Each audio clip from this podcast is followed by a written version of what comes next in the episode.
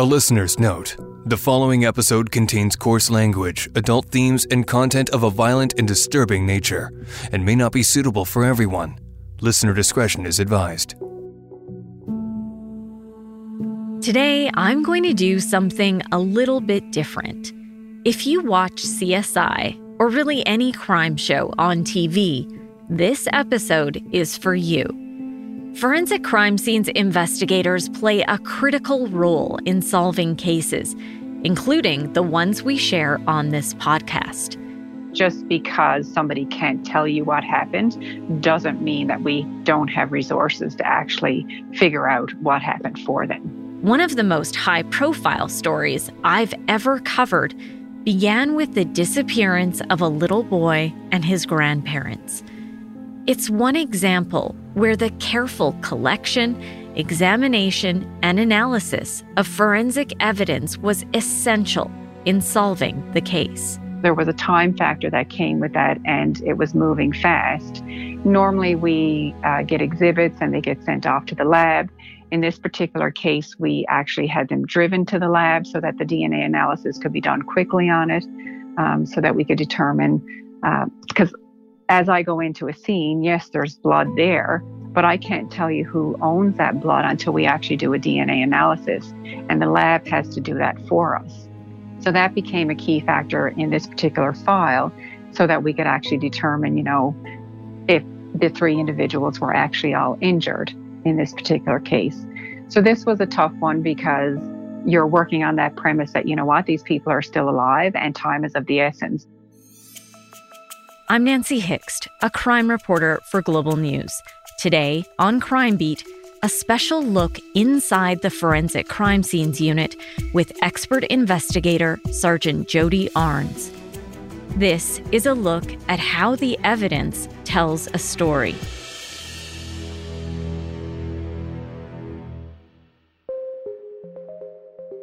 Sergeant Jodi Arns is an expert forensic crime scenes investigator with the Calgary Police Service. She's investigated some of the most high profile cases I've covered, including the triple murder of Nathan O'Brien and his grandparents, Alvin and Kathy Liknes, and the death of five year old Taliyah Marsman and her mother, Sara Baillie. Police believe Taliyah was likely killed before the Amber Alert was even issued early Tuesday morning.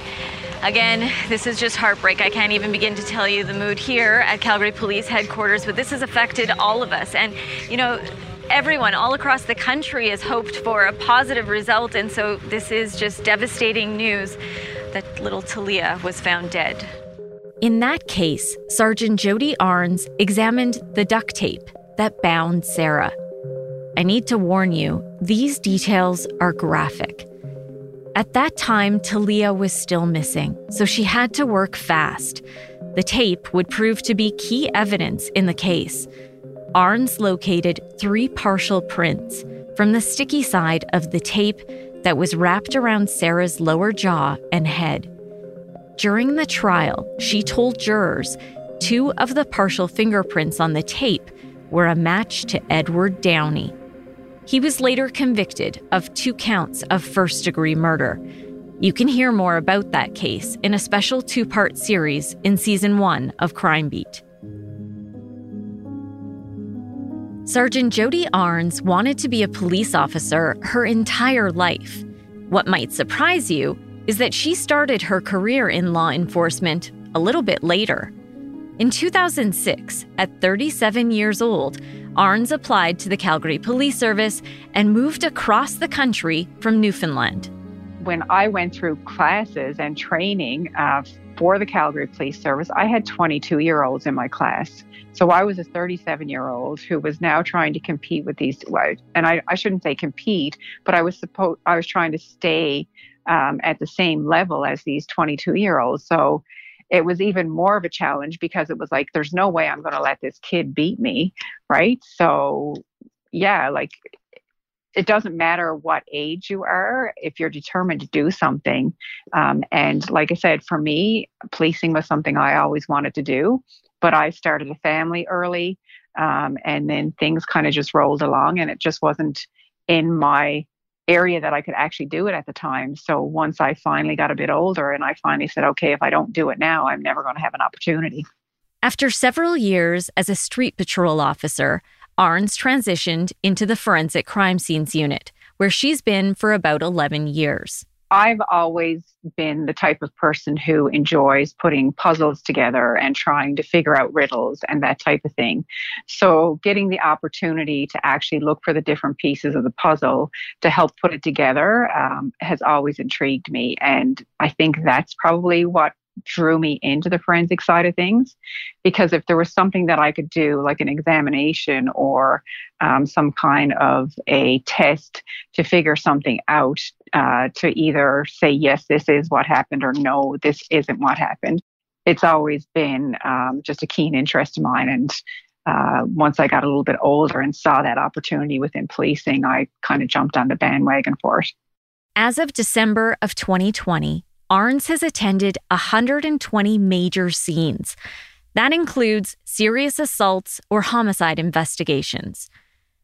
She started her work in the crime scenes unit as a general forensic investigator, doing everything from fingerprint comparisons to footwear examinations.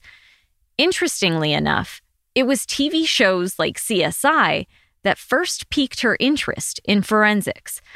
But Arns said what you see on TV, where an officer walks into a room, takes a quick look around, and then explains what happens, all within a few minutes, is a stark contrast to what happens in reality. We don't always have our bad guy within 45 minutes. That would be fantastic if we could actually do that, um, but that's not quite the case. Many of the investigations that we're involved in can take uh, anywhere from you know a, a, couple of days up to years before they actually get solved. And it involves a lot of um, work in regards to the investigators their side but also from the forensic crime scene side.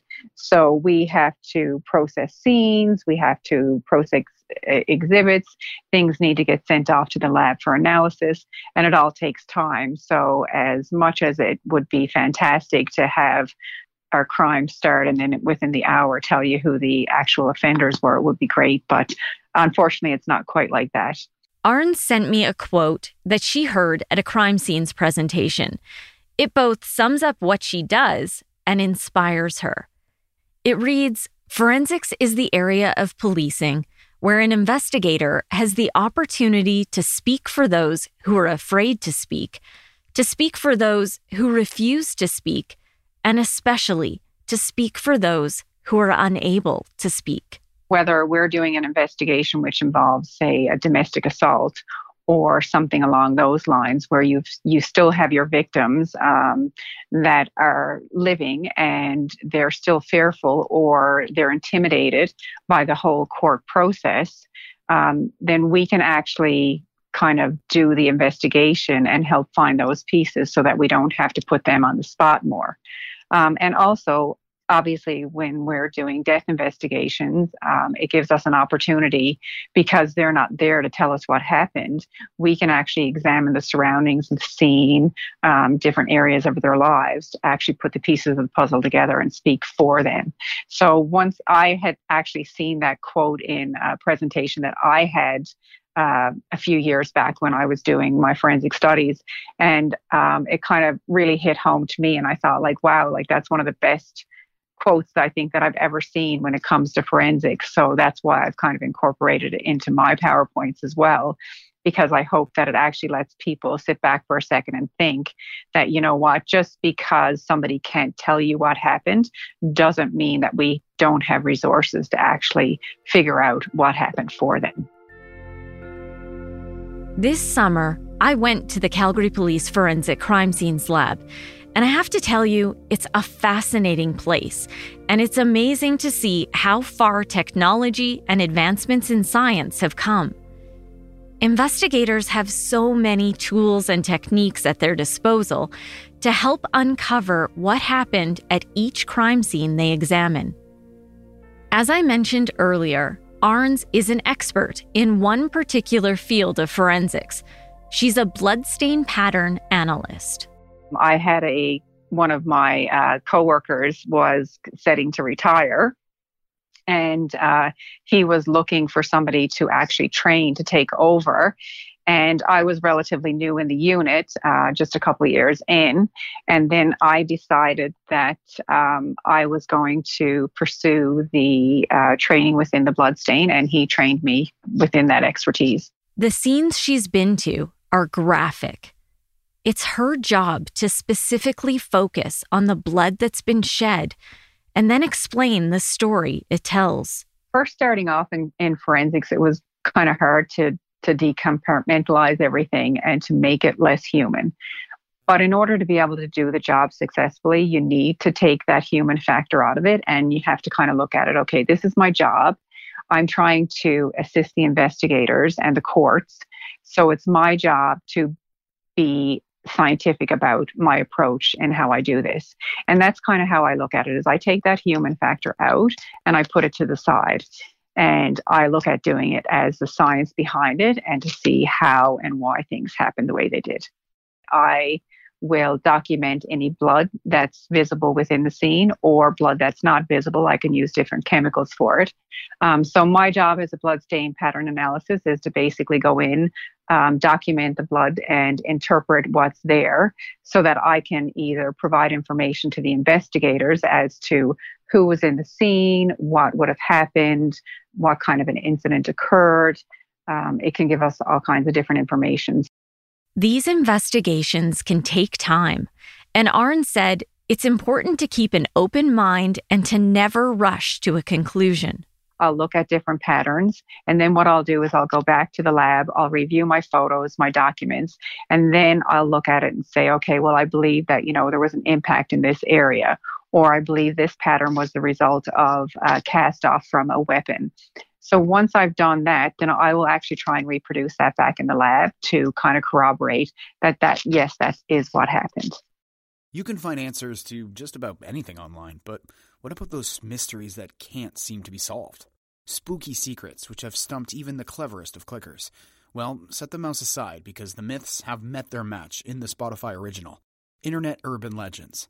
Every Tuesday, evidence expert Loie Lane and skeptic Eleanor Barnes investigate the internet's creepiest conundrums, covering conspiracy theories and combing through clues to separate hoax from haunt. Together, they tackle the terrors of Twitter, TikTok horror stories, paranormal YouTube videos, and every unsettling internet tale in between.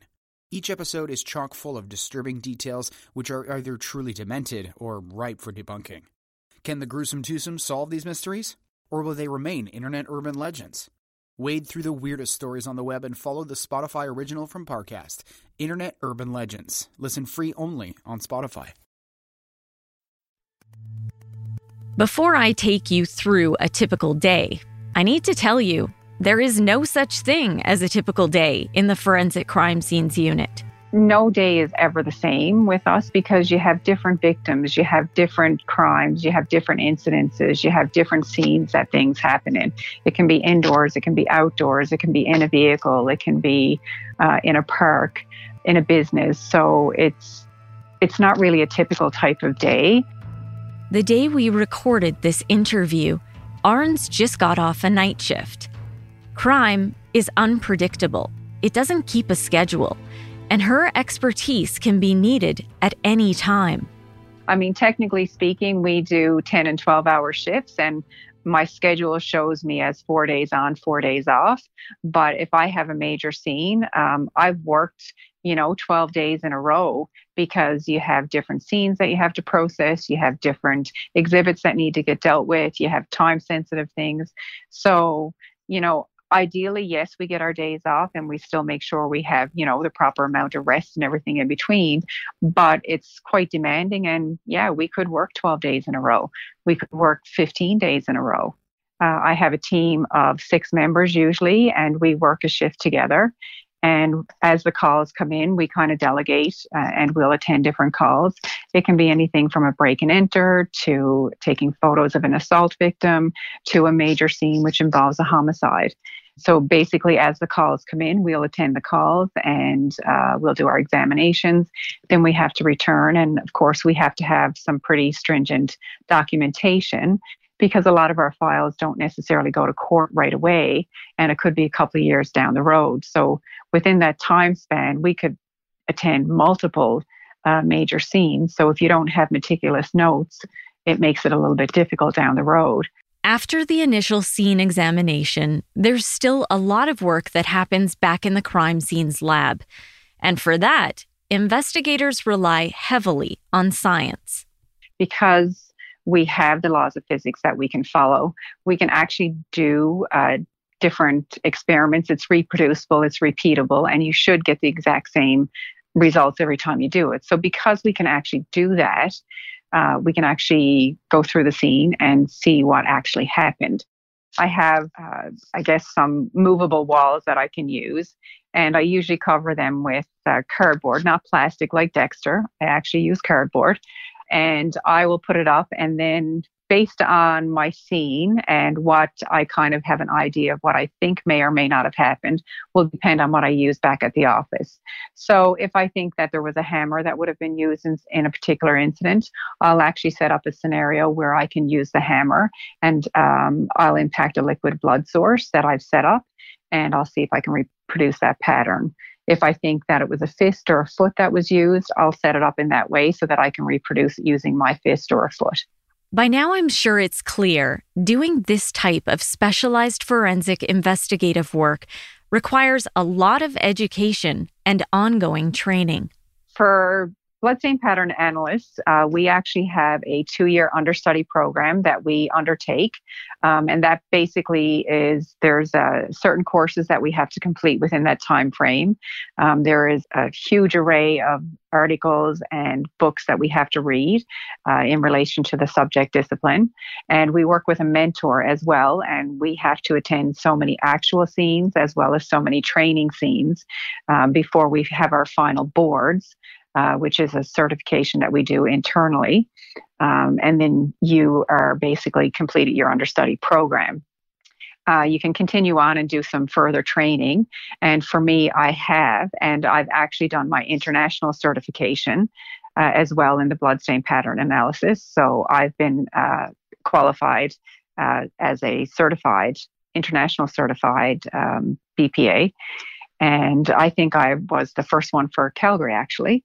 So uh, that was quite an honor to bestow, but it is a lot of training and it is a lot of uh, reading and um, maintaining that expertise in order to be qualified within court.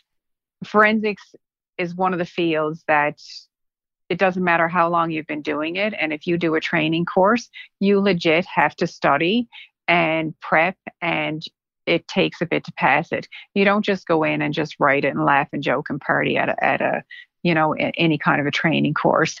Forensics is definitely intense. And um, if you're going to maintain an expertise, just with the amount of technology that changes and the different progressions that we have in science as we move through, you can't just learn at the beginning of your field and then not keep learning.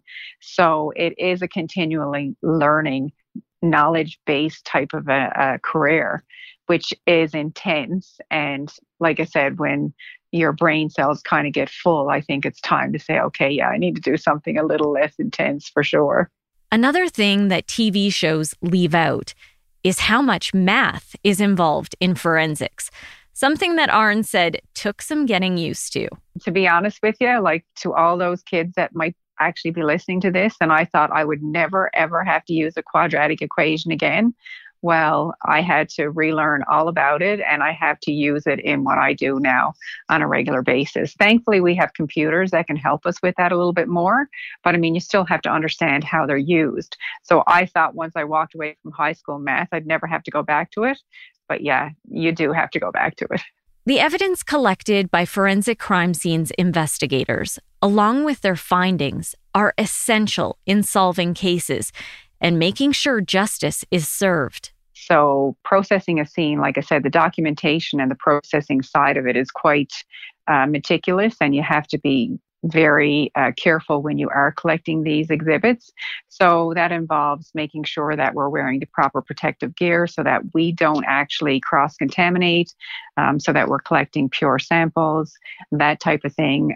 We have different chemicals that we can use, as I had mentioned earlier, so that it can either assist us in locating blood if it's not immediately visible to the naked eye.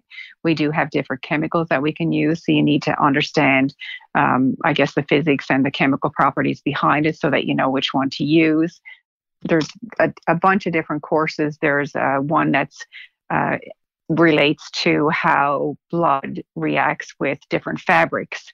So, as you can appreciate, there's different weaves and there's different types of fabrics, there's different types of cloths. They can all be chemically treated. So, all of that has a factor that you have to look at as well when you're doing examinations on clothing. Because this is science and forensic evidence can be very technical, Arns puts in a lot of effort to try and simplify her findings for court, something that's not only great for jurors, but also for journalists like myself covering these criminal trials. I find it very uh, interesting and fun to actually try and explain it so that people understand it. Because, like you said, not a lot of people think on the side of science to understand how and why it works. So when I can actually explain it more in layman's terms so that people understand it and you get that head nod when you're discussing it or trying to explain it in a trial and you actually see the head nods from the, the jurors, then you get that sense of accomplishment so that they can kind of understand more of where and why you're doing what you do. Arns told me she takes special care to avoid learning specific details of a case until her investigation is complete. As a forensic investigator, one of our main jobs is to basically examine the scenes as we find them and to be able to present the evidence as it's found. So, for me, as that forensic investigator, I don't want to know too many details because as the investigation goes on, the investigators learn more information and more details about different things. So if they tell you all that information, it's quite easy for you to get distracted by that. And then if you just find one answer that fits in with that, then you kind of stop what you're doing. So for me, I like to go in with as little information as possible so that I can examine the scene um, with an open mind and to be able to actually look at it. And then afterwards if they ask okay well this did this happen? And i'll say well based on what i'm seeing yes that could have happened or no it could not have happened. Arns has listened to crime beat and she admits that's not always easy as she's investigated several of these cases and it's through the podcast that she finally learns more about these crimes and those impacted? Well, I think part of me not learning all the details also helps keep the human side of it out for me so that I don't get as emotionally involved with it. Um, because a lot of the times um, that human factor is hard to deal with when you're trying to do your job. So for me, not having those extra details keeps it as my job and strictly scientific. Whereas afterwards, when you listen to the podcast, and a lot of the times it has all the emotions in because you're interviewing the family members or the close friends, that type of thing, and you see that human factor um, and how everybody is affected by the incident that occurred. So that's what makes it difficult. Um, so after the fact, when I listen to your podcast, then it brings all that emotion out and it makes you realize that the things that you did, how it's affected that whole investigation. And to be honest, like I always know that there's that human factor, and you experience that much more so when you have to go to trial. So when I go and I have to testify, a lot of the times the actual family members or the friends have not heard or aren't aware of obviously some of the horrific details that we observe as forensic crime scenes people.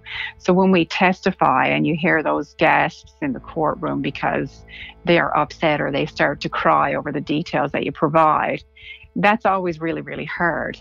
And when you listen to the podcast and stuff as well, like I said, that add that in it, into it and gives you that personal side of it. So there are certain ones that um, obviously affect you and pull on your heartstrings a lot, a lot more.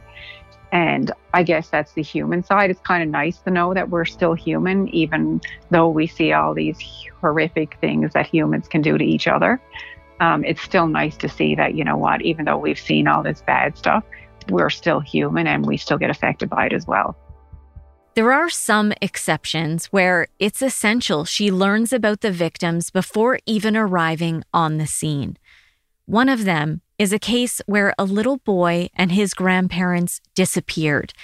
And at that time, there was hope they might still be alive. Yeah, that one was a particularly tough one. And of course, when this investigation started, um, there was always that hope that the family members and Nathan would be found.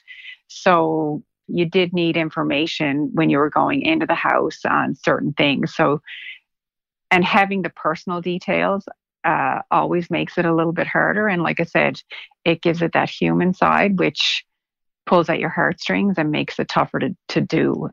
I will be sharing a special Crime Beat series about this case in the coming months.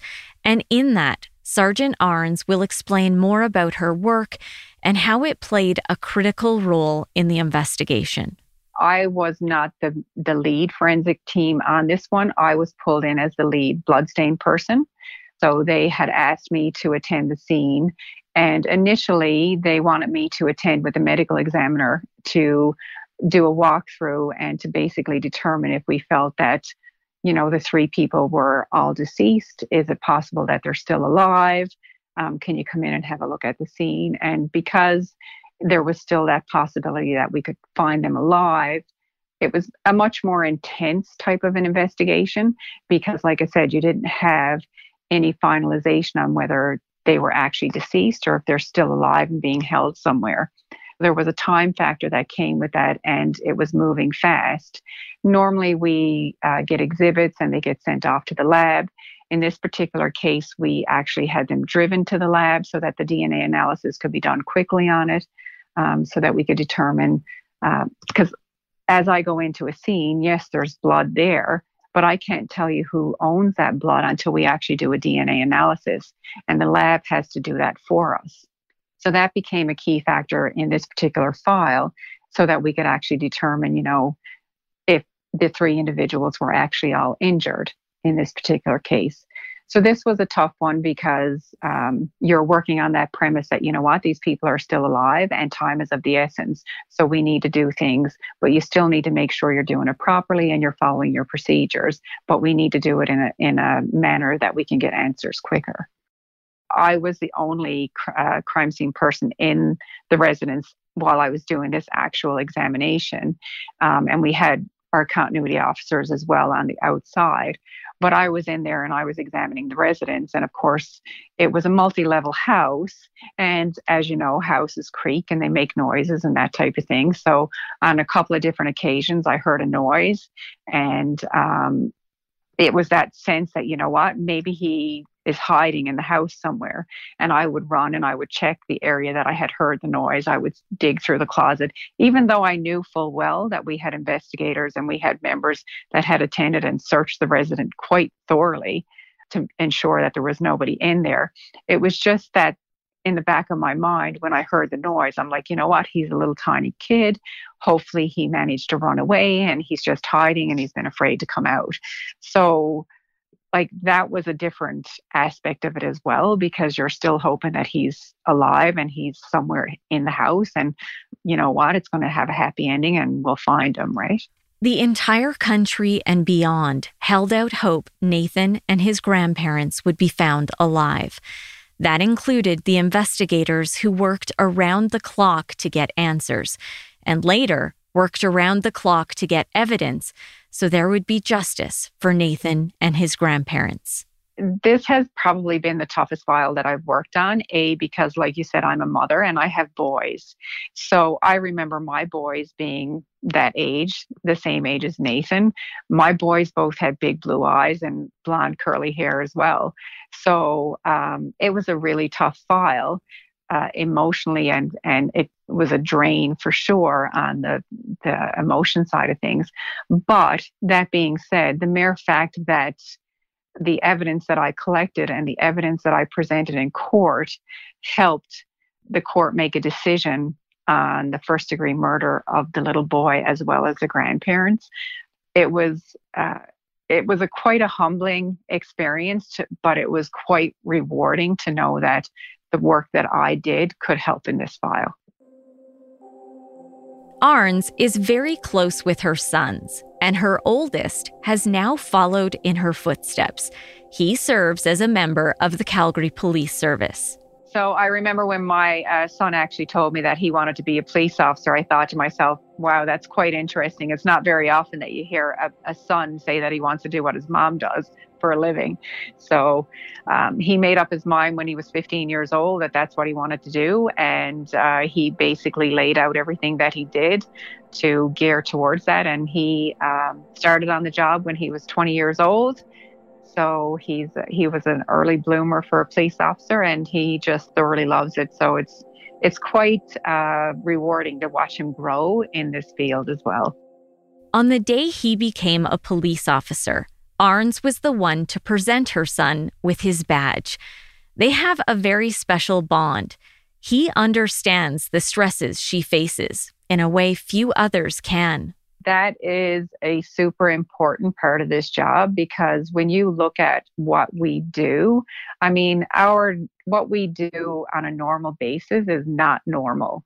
So to actually be able to have people surrounding you that you can discuss that with is a huge part of being able to stay uh, healthy in this job. Because, like I said, we see the worst of the worst, and and what humans are capable of doing to each other is quite unfathomable, to be honest with you. Um, so the fact that I have my son doing this job and he can appreciate it. Now I have my other son as well, who's a young adult, and we talk about things, but he doesn't see the policing side of things. Um, so it's definitely a different perspective, and it's nice to have that person who, you know what, if I come home and I sit down and I have a little cry, I can call him and talk to him and say, hey, this is what I went through today. And he gets it. After 15 years of policing, Arns has learned the value of talking about the difficult subject matter and taking time to decompress. It kind of comes in ebbs and flows, whereby things bother you and then things don't bother you. And um, you need to have a good support in place and you need to have different vices so that you can actually um, de stress. So uh, I love to bake, I do that. I love being outdoors. I take the dog out. That's my my stressor to get away from everything. I leave my phones at home and I go and I de-stress with the dog. Um, and I have a really great family support and I have fantastic friends that um, I've got that support base that I can actually kind of get away from work and de-stress that way. Arn said there are some investigative habits that are tough to turn off, even when she's not working even when we go out for dinner, I remember sitting down and like I'll pick up a glass and I'll look at the fingerprints that are left behind on it. Or if I walk out through a store, I make sure I don't touch the door and leave my fingerprints behind. Right. And that's just me being that way. And like my kids laugh at me because I do that. But it, that's what policing does to you. It just kind of gets you in a particular mindset but then you have to remind yourself, you know what, you need to leave that behind sometimes and just relax. So taking the two weeks off or going to hang out with family on a vacation is definitely something that has to be done. When Arns first started, she might have been one of only a few women in the room. But policing is changing, and she's become not only an expert, but an inspiration years ago it was a man's world for sure but it's definitely changed quite a bit and there's a lot of pretty strong uh, police women that are around that I've looked up to and uh, have gotten support from and have helped me get to where I am. But I'm just a true believer that it doesn't matter if you're a male or a female or you know your race or anything like that. If you have a passion and you love doing something and you're good at it, then the other factors shouldn't come into play. So for me, that's, you know what, this is what I've always wanted to do. And the fact that I can actually do it well and help investigators is just a bonus for me. A lot of people ask me how I can continue covering crime, covering graphic subject matter for so many years. And I admit it can be difficult. But just think the work Sergeant Arns does is so much more difficult. She sees all of the very worst of humanity firsthand it's just it's one of those things where um, in order to be an expert within a field you have to continually work in it and it's a lot of hard work to get get up to that knowledge base so and i still love it and i still uh, enjoy putting the pieces of the puzzle together so i'm not quite sure how much longer i would do it um, i do believe that there is a shelf life and at some point you just need to kind of say you know what okay i've seen enough uh, bad stuff and I'm just going to change my career a little bit and do something different. Um, so yeah, I don't know. It's I think that's a, a, hard question, but I do believe that as long as you have the proper checks and balances in place and you deal with these harder files as you go through, then you can extend it pretty good because we do have a pretty good support system. I have to tell you, it's a rare thing to have an expert forensic crime scenes investigator do an interview. It's been an honor to feature Sergeant Arns on this episode and share her passion for a job she excels at. And I don't want the spotlight, and that's what I have a hard time with. But you know what? Like, we do such good work that it's a sin not to be able to show that positive side of it. And that's the only reason why I did it. Honestly, if you could do it without my name being in there, I'd have been totally fine with that. Right because I don't want that glory. I don't want to be the front and center because it's not me that makes the difference. It's the entire service and the investigations. Because, like I said, I love this job and to be able to actually share it. Um, I'm not normally that type of person. I'm. I don't even like standing up and talking in front of people. But if I can actually help people understand what we do and they can see what we do, like it just, yeah, it just makes it all worthwhile. Thank you for joining me for this special look at forensics. I also want to thank Sergeant Jodi Arns for her willingness to be so open and candid. She's a very busy investigator, and I really appreciate her time. Crime Beat is written and produced by me, Nancy Hixt, with producer Dila Velasquez. Audio editing and sound design is by Rob Johnston. Special thanks to photographer editor Danny Lantella for his work on this episode. And thanks to Chris Bassett, the acting VP of National and Network News for Global News. I would love to have you tell a friend about this podcast, and you can help me share these important stories by rating and reviewing Crime Beat on Apple Podcasts or wherever you listen. You can find me on Twitter at Nancy Hixt, on Facebook at Nancy Hixt Crime Beat, and I'd love to have you join me for added content on Instagram at nancy.hixt. That's N A N C Y dot H I X T. Thanks again for listening. Please join me next time.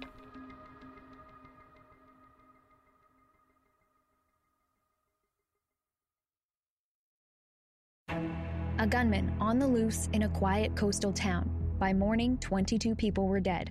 I'm Sarah Ritchie. I live in Halifax and I'm a reporter for Global News.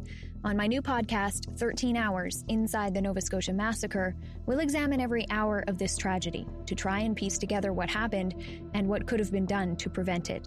You can listen to 13 Hours Inside the Nova Scotia Massacre for free on Apple Podcasts, Spotify, or wherever you find your favorite podcasts.